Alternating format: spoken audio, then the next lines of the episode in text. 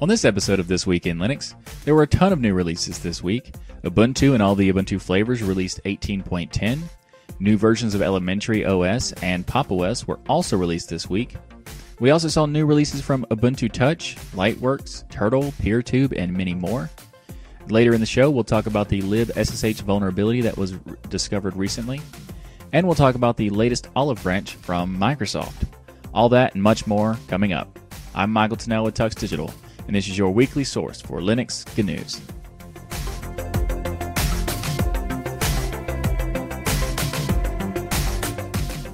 Up first in the show this week is naturally going to be the biggest news of the week, and that is Ubuntu 18.10 has been released, as well as all the Ubuntu flavors.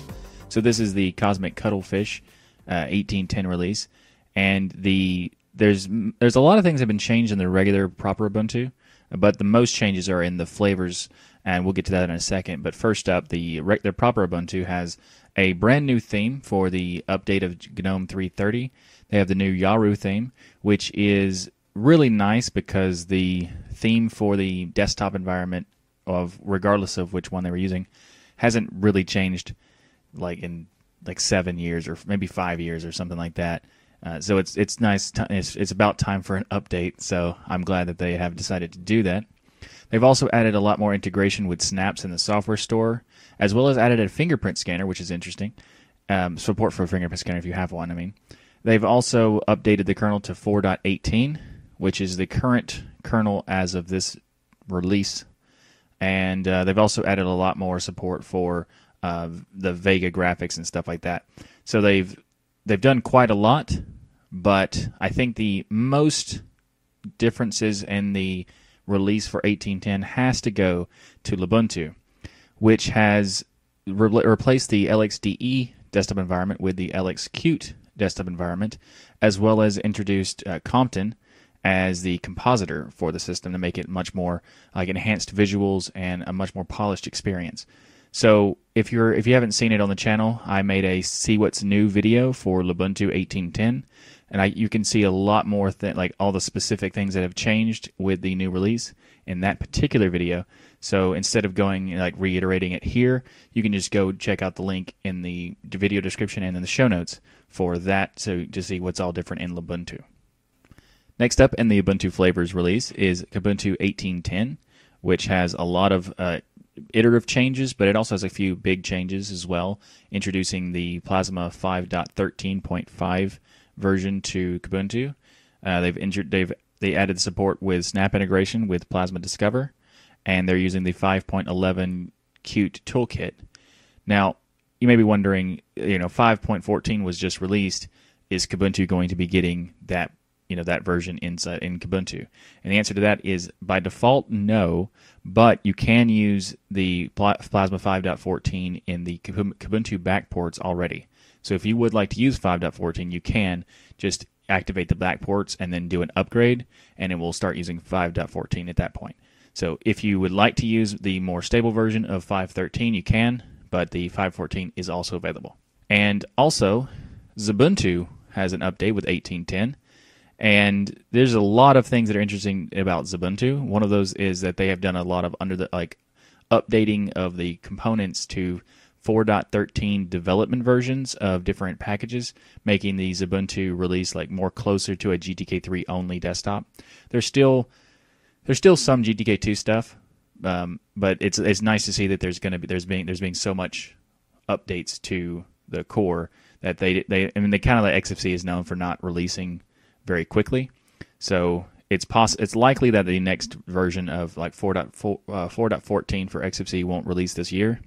And if that's the case, then it's it's a really good idea that they were to go ahead and like put in the newer version so they could have a much better you know offering for their for the Ubuntu distribution. Uh, they've also added an updated version of the elementary XFCE icon theme to 0.13, which introduces the manila folders that the elementary OS distro is using. They've also updated Greybird theme, which makes it a nice. You know, they've cleaned up the the design of the interfaces and the wind and the windows and everything like that. So it's a really nice upgrade. And if you're interested, you can find a link to that in the show notes below, as well as the Ubuntu release. Up next in the show is Ubuntu Studio 18.10. Ubuntu Studio is one of the other flavors that has a lot of changes happening. And one of those is the specifically we're going to talk about just a couple, but I wanted but I'm actually going to get a representative from Ubuntu Studio to do like a quick interview uh, towards the end of this particular segment. So I'll switch to that when I get done with a couple of these things. But they've added some configuration tools for Jack, and they've made it possible to automatically detect hot plugged USB audio devices, as well as being able to use more than one audio device at, at a time through Jack. Which is, the, I think, the first time that any, anybody's ever done that with like a, a GUI tool for Jack. So that's very cool. They've also are working on the possibility of making it possible to install um, I just said the possibility of making it possible. That anyway, making it possible to add the Ubuntu Studio package on top of existing Ubuntu flavors. So instead of saying like you have to use Ubuntu Studio with the particular XFCE uh, desktop environment that they provide, you could make in the future maybe do Ubuntu Studio as a package on top of another flavor, which I'm really excited for that because that would be fantastic. So let's go ahead and move on and uh, have a little quick interview with Eric from Ubuntu Studio. Joining me this week is Eric Eickmeyer from Ubuntu Studio. Thank you very much, very much for joining me, Eric. Absolutely, anytime. Yep. And uh, you, the Ubuntu Studio 18.10 was just released, and there's a lot of cool things that I'm I'm really wanted to talk to you about. So we have you on the show to discuss that. And first of all, there's a lot of updates to the Jack configuration stuff for the uh, Ubuntu Studio controls. Could you tell us about that? Yeah, so basically we've got uh, Ubuntu Studio Controls, which has in the past just been a utility to configure your user to be able to use the um, memlock on the audio and uh, be able to configure for the real-time uh, processes. Now, that's we it, it's been completely rewritten from the ground up because it was one of those things that you ran once and never ran again. You used QJack control for everything else. So what this does is it takes what QJack control does and adds it along with all the user configuration and memory lock configuration items, and also enhances configuration for USB devices. So, okay. for instance, you can have your master device, which is probably your built-in device on either your motherboard or your or a PCI card, mm-hmm. and allows you to also take a USB device that you might have plugged in and quasi make that the master. So Jack treats it as though it's the master, even though there is a PCI built in uh, card going on. Nice. So it, it allows you to do that. So now you've got two items that you can use at once, but it doesn't stop there. There's also a bridge that allows you to, anytime you plug in a USB audio device, it automatically detects that USB audio device. Jack becomes aware of it, and now you can use it to patch into your DAW or other Jack aware nice. devices or applications. So yep. it's the first time we've ever had anything, any Linux GUI that configures Jack to do that. Okay. And it is something we are very excited about. Yeah, we I talked about it earlier in the show about that and the the the the first time ever. Uh, that's really cool, and because like the the auto Jack is probably one of the most uh, confusing things in Linux. I mean, it's like Linux audio itself is kind of confusing in some ways to get things to work. But when you start playing with Jack, like just set Jack up, it's really, really uh, kind of uh, annoying in a way. So it's really nice to have stuff like Ubuntu Studio that makes it a lot easier, especially with like the hot, uh, like the hot swapping or the hot plugging or things like that. Um, so that's really cool. I also noticed that you added uh, some no, some uh, the PikoPixel, which I hadn't heard of this application until this release notes, and it's like a, a pixel art drawing app. So what what made you decide to add that to mm-hmm. the, the package? Well, there are a couple things. First of all, uh, we were approached by the developer. He kind of came into our chat room and said, "Hey, I would like to see if you guys wouldn't mind adding this to Ubuntu Studio by default, or if we wouldn't mind." Uh, you know, I think he eventually emailed us at one point. We're like, yeah, let's look at it. It's already in the repos, so sure, let's nice. you know why not? Yeah. Not only that, but we had we had to make room. You we had made room for something else to come in because we had to drop MyPaint from the default install. Right, because of the uh, which was unfortunate. Conflict, yeah. yeah, there was a major con- there is a major conflict if you try to install GIMP and MyPaint at the same time currently. Yeah, it just kind of seemed like a, a good idea to have something else in there. It filled a niche that hadn't really been filled before, so we're like, yeah, sure, sounds like a plan. Let's do it. Nice. I mean, that's actually when I first saw it, I was like, "Oh, I want to play with this now" because it's like it's pixel art, and it just I've never I never heard of it before, so it's like I know I I, I do uh, graphics art stuff a lot of the times too. So like just having an, editor specifically for pixel art just seems like a fun thing to have. So I want to check that out mm-hmm. later. Um, the other, one of the main yeah. things that I was really interested in want to talk to you about is the the approach that there's a possibility going to have um, Ubuntu Studio package available for other flavors of Ubuntu that they could once you install Ubuntu of any flavor you could install the Ubuntu Studio package and get Jack and things like that.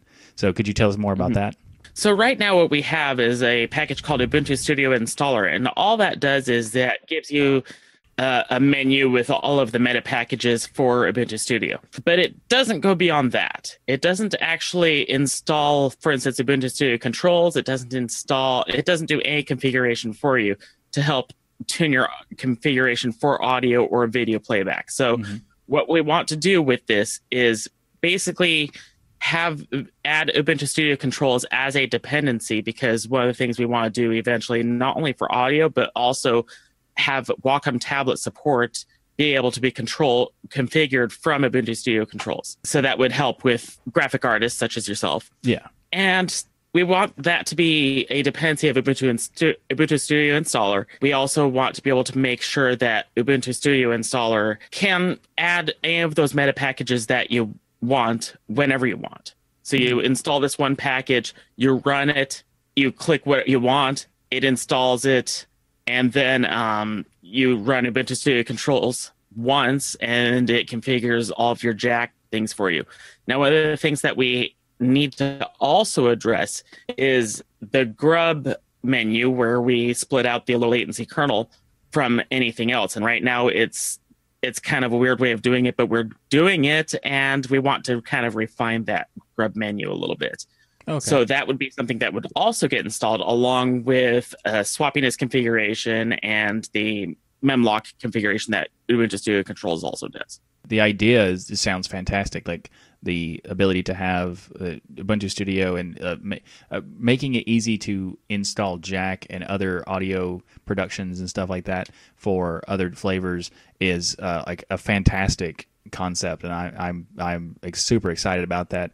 And uh, this mm-hmm. idea of having the different distributions being or different flavors being able to use the Ubuntu Studio package is just like uh, but has potential amazing uh, effects to the other flavors and, and help them, you know, improve the, their audio stack and things like that. So I am mm-hmm. very excited for that stuff. So yes. how that started was actually a really interesting uh, idea. It was supposed to be we wanted to be able to offer different desktop environments either at install time or as a separate ISO, and mm-hmm. we decided to go with uh, KDE Plasma Naturally. for our first alternative desktop environment. Yeah, it's the best it one. Ended up being uh, more convoluted and more of a pain than we had anticipated, yeah. and we've taken a lot more time than any of us had. So we were just like, okay, let's drop that idea and let's look at perhaps just being a bolt on, and then eventually, you know, making it something that we can have installed at install time as long as you have a working internet connection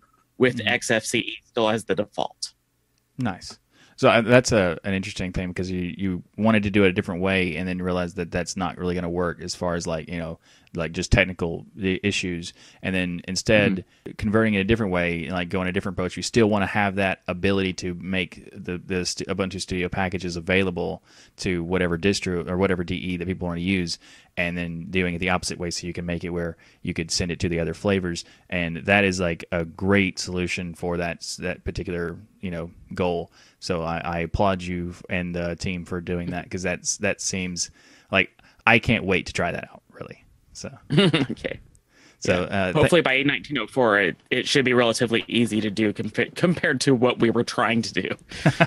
All right, sounds great. So I look forward to 1904, and thanks thanks for again for coming on the show, Eric. I really appreciate it. All right, thank you, Michael. Anytime. Up next in the show is Pop! OS 18.10 was released. While this is not technically an Ubuntu flavor, it is a derivative based on Ubuntu, and they are releasing very soon in like in conjunction with the 1810 releases of, of Ubuntu, or like of just Ubuntu in general. So I think they released on the exact same day. Uh, if not, it was very very quickly thereafter. But uh, Pop! OS 1810 imp- improves a lot of different things of the like their own features as well as the updates that they've made on top of, of, of Ubuntu itself. But the one of the things that they did was make the Pop Shop much faster and improve the UI so that it would like stop freezing depending on what you're doing and things like that. So that's good.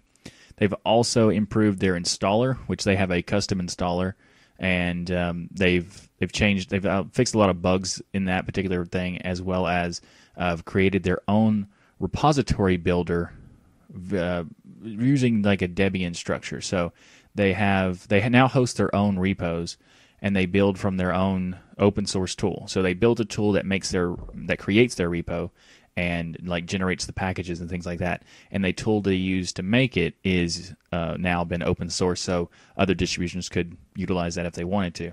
Which is really interesting that they decided to build their own repo. So I'm kind of, I haven't tried Pop! OS actually in a while, so I am curious to see what types of packages they're building versus what they're using from Ubuntu and things like that. So if you're interested, you can check that out in the show notes below. Also, um, released this week, which was actually before the release of Ubuntu 18.10 because Elementary OS 5.0 Juno was released and it is based on the LTS version of Ubuntu, which is 1804. Now, LTS, the LTS version of Elementary, or is always, I'm sorry, the elementary releases are always based on the LTS versions of Ubuntu.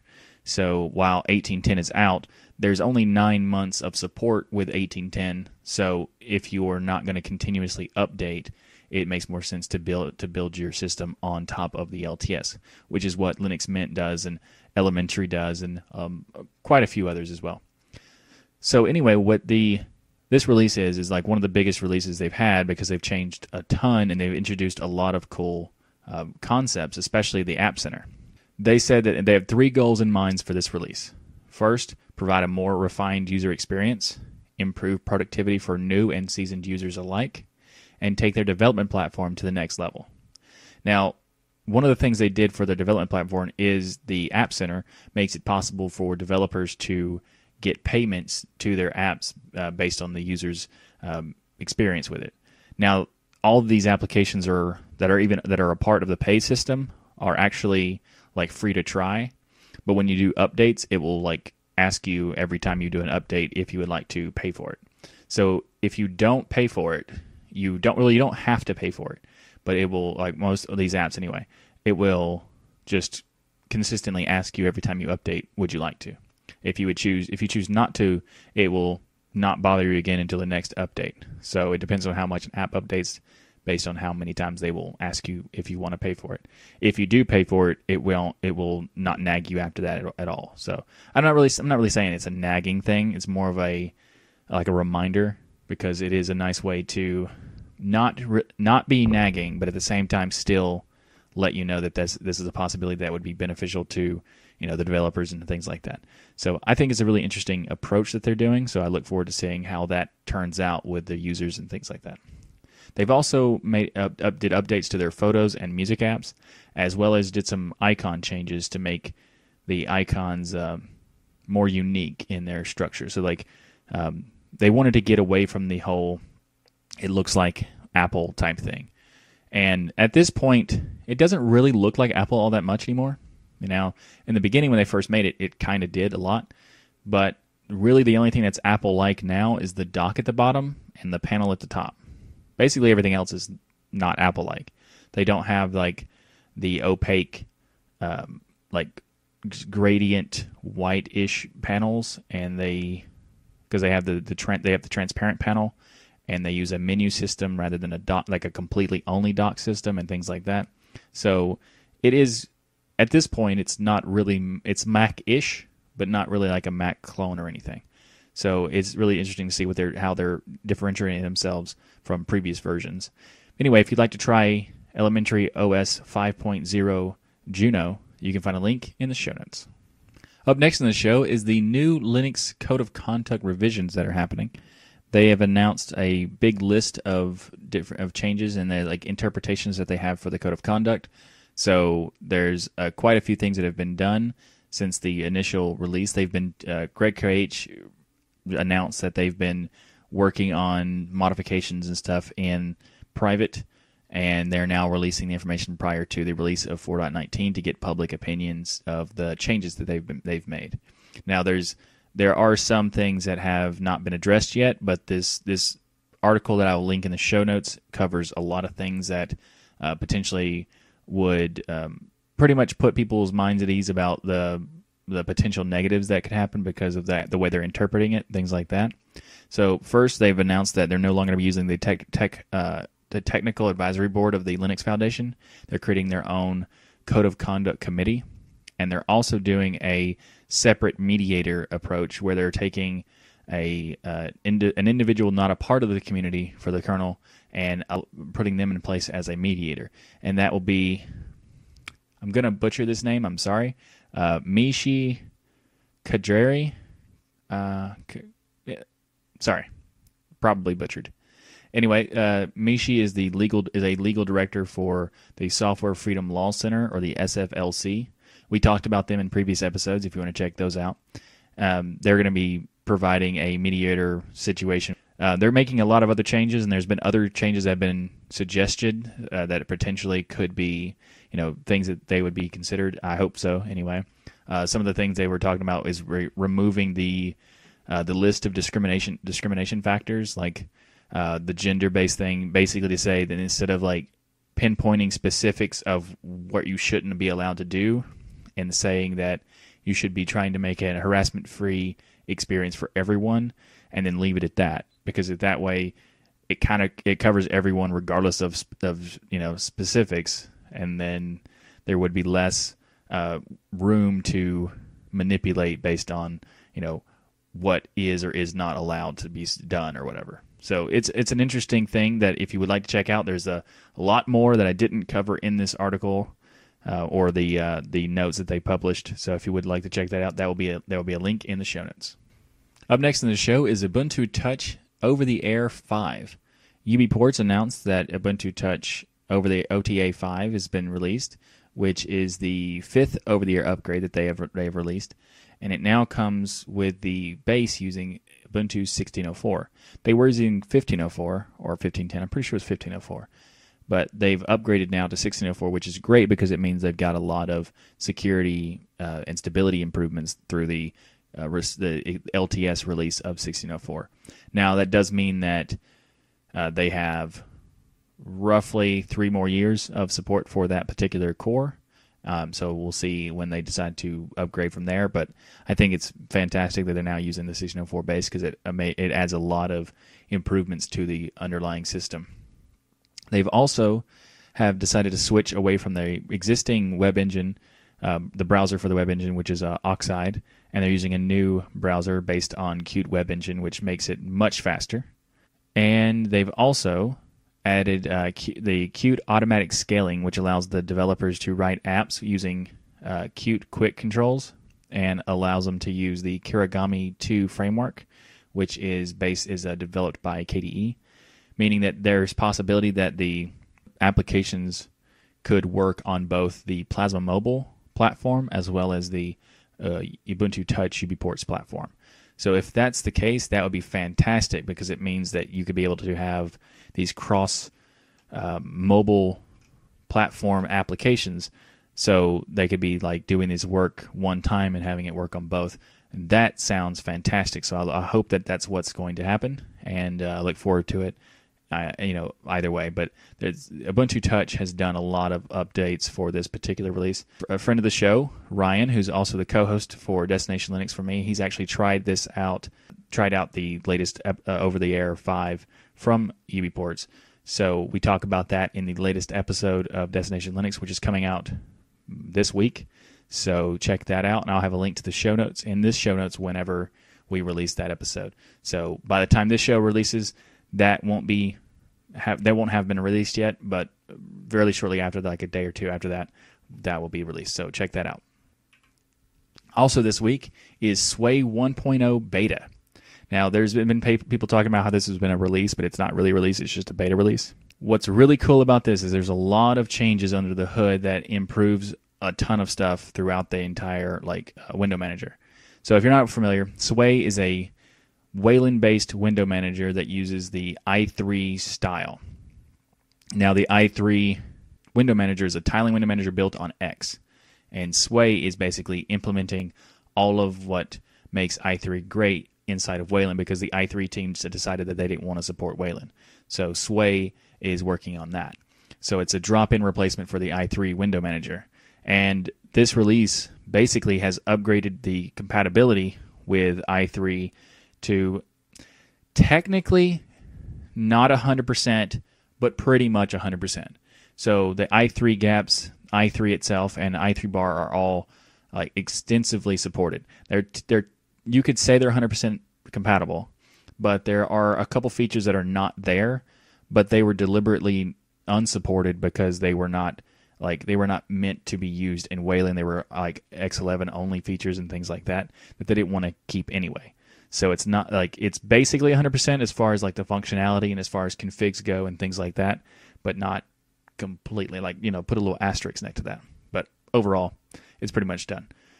But there's a lot of cool things. They've added some, a better support for um, the lock screen, and they've added some more protocols for screen capture, which is really cool. So you can have like video recording and screenshots in it now. So if you'd like to see the whole list of everything that's happened in Sway 1.0 or 1.0 beta currently, you can find a link to those in the show notes. So the next topic in this show is Turtl 0.7. Uh, Turtl is an Evernote alternative. It also provides encryptions uh, by default. So if you wanted to use it to store like taking notes and saving bookmarks and storing documents and images and things like that, it's what that's what it's for. And it's a free open source tool that allows you to self-host it wherever you want. They also provide a hosted service instance that you could use if you want to, and they are planning on creating a premium version of it in the future. But um, I'm not. They haven't really given any ETA for when that's going to happen. But if you would like, you can just host it yourself and provide your own, you know, Evernote alternative. They the server for this release has been rewritten and now using JavaScript instead of the previous Common Lisp language.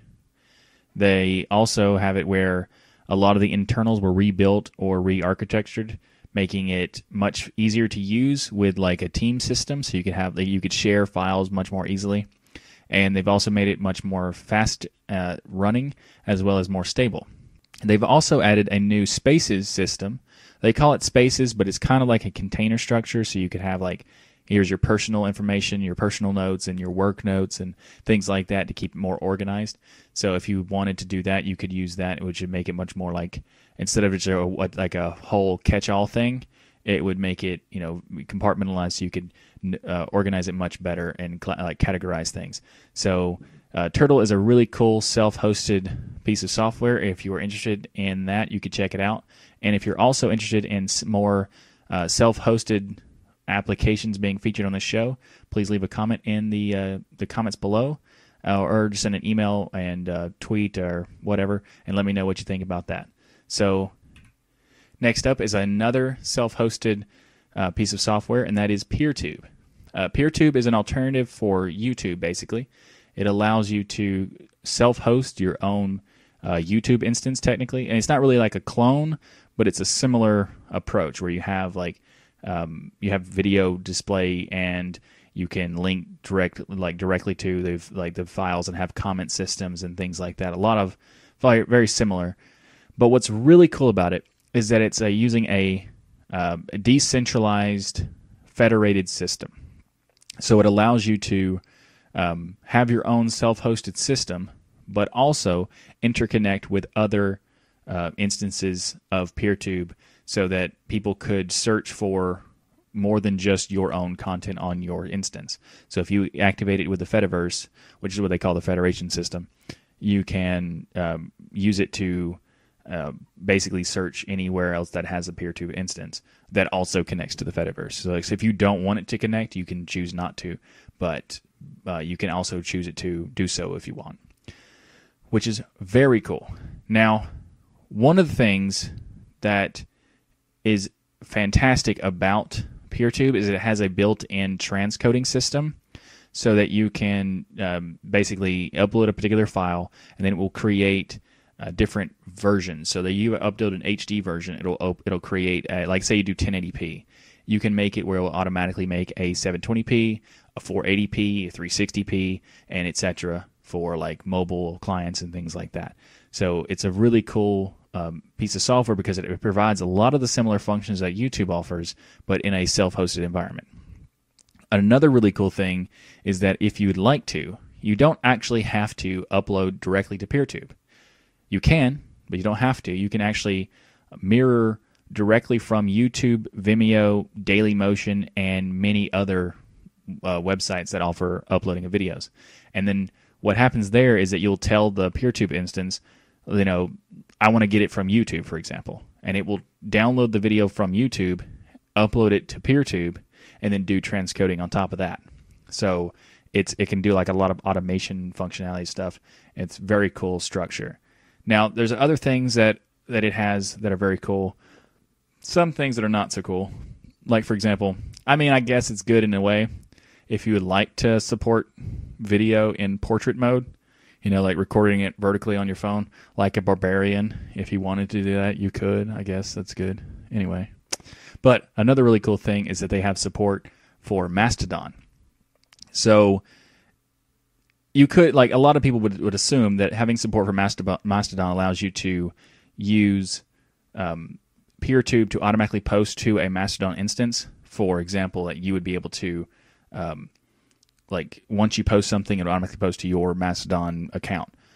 But it actually it does do that if you wanted to. But it, what's really cool is that it allows uh, people of the Fediverse or using Mastodon to subscribe to a PeerTube instance or a channel from Mastodon. So they could subscribe to their to this a PeerTube account, and whenever there's a new video being posted to that account, Mastodon will automatically pull that in as if it is a um, a Mastodon toot or something not ridiculous term. Um, so like a status being posted on Mastodon, it will display it like that. It will display inside of Mastodon.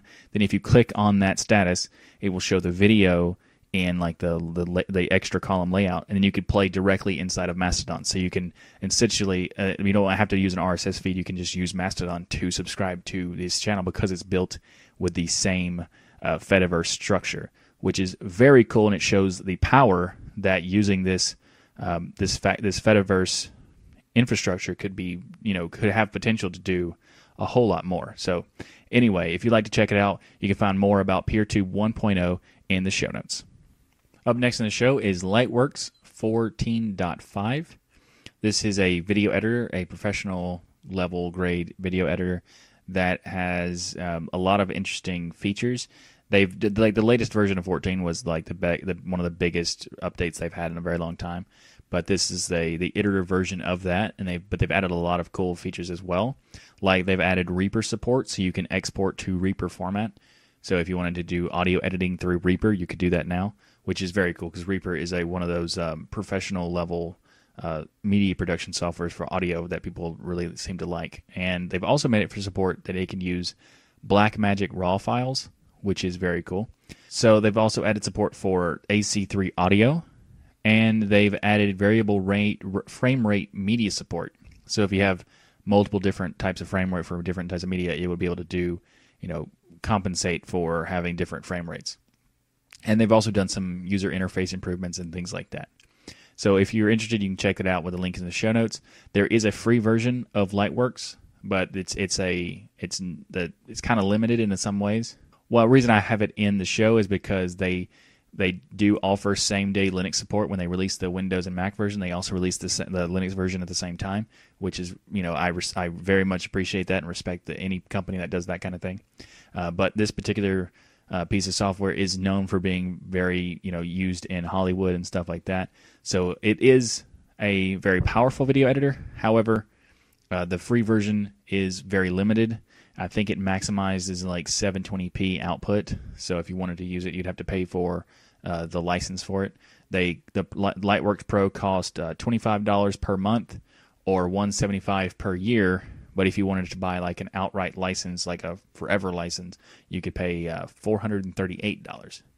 So the more you pay, there are some discounts to it, but it's it's still a pretty pricey piece of software. But so if you would like to get a professional level editor, you could check out Lightworks 14.5 in the show notes. Also, this week, GNOME 3.32 has announced that they have plans to retire application menus. So they, uh, basically the the menu that they're referring to, uh, badly named for always. Application menu would assume that the menu is a part of the application. It is not. It is a part of the shell. It's the menu from the application placed in the shell. Okay. Anyway, what the so there's a there is a reason why they're getting rid of it now. Because it wasn't very it wasn't used very much by developers or by users because a lot of people didn't know what it was. And the developers didn't know what the purpose for them were for it was. But essentially it was like a catch-all menu that you could uh, like a developer could put uh, whatever options that they wanted in that menu.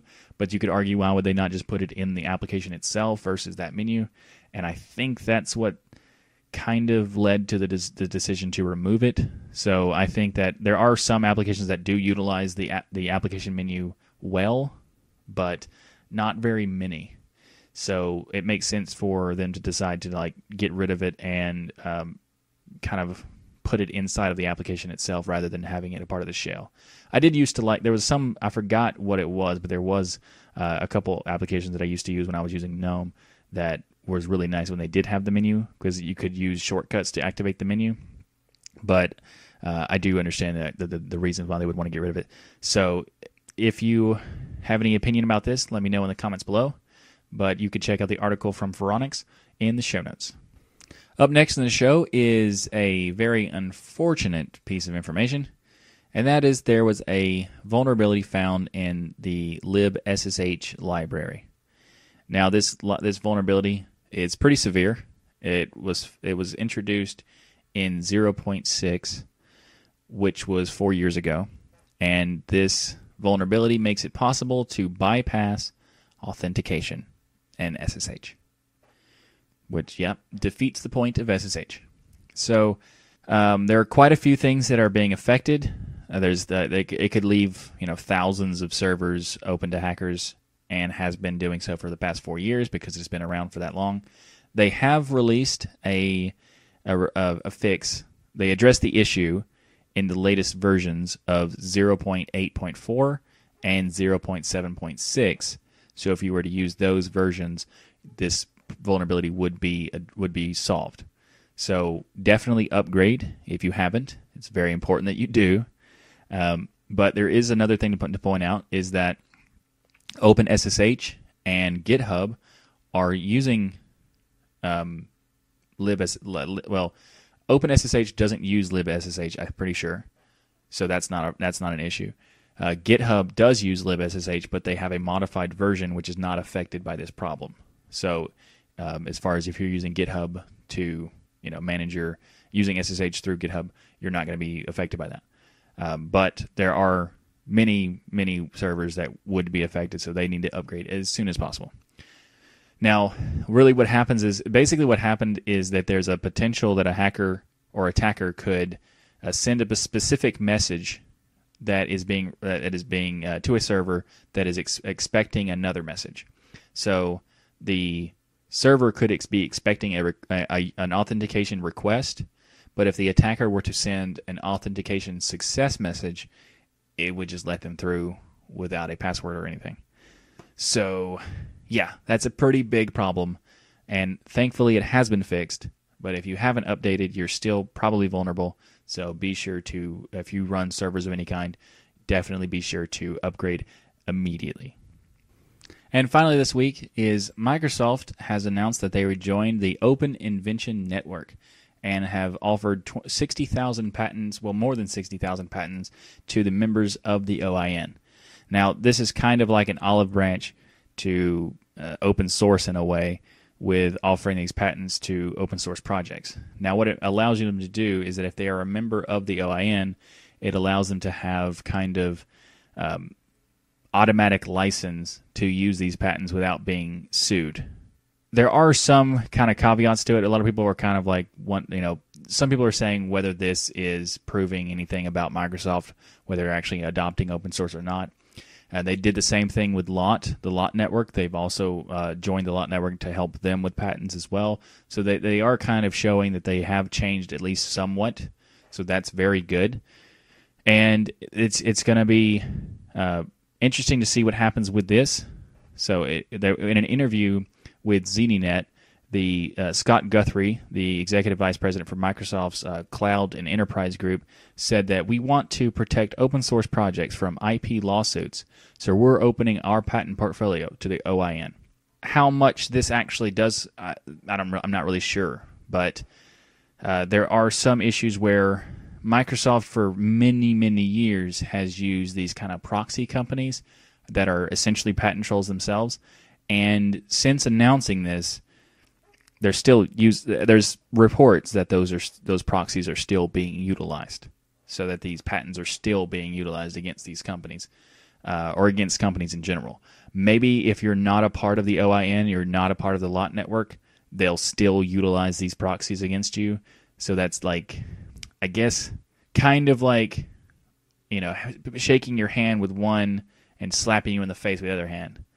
Because it's like, if you're going to offer this type of um, potential uh, partnership with the open source community, but at the same time, if they're not a part of these particular networks, that they don't get the protection, like it's kind of like a, you know, a double edged offering, in, in my opinion. Hopefully, I'm wrong, and hopefully these proxies companies will go away and that Microsoft will not be utilizing them anymore.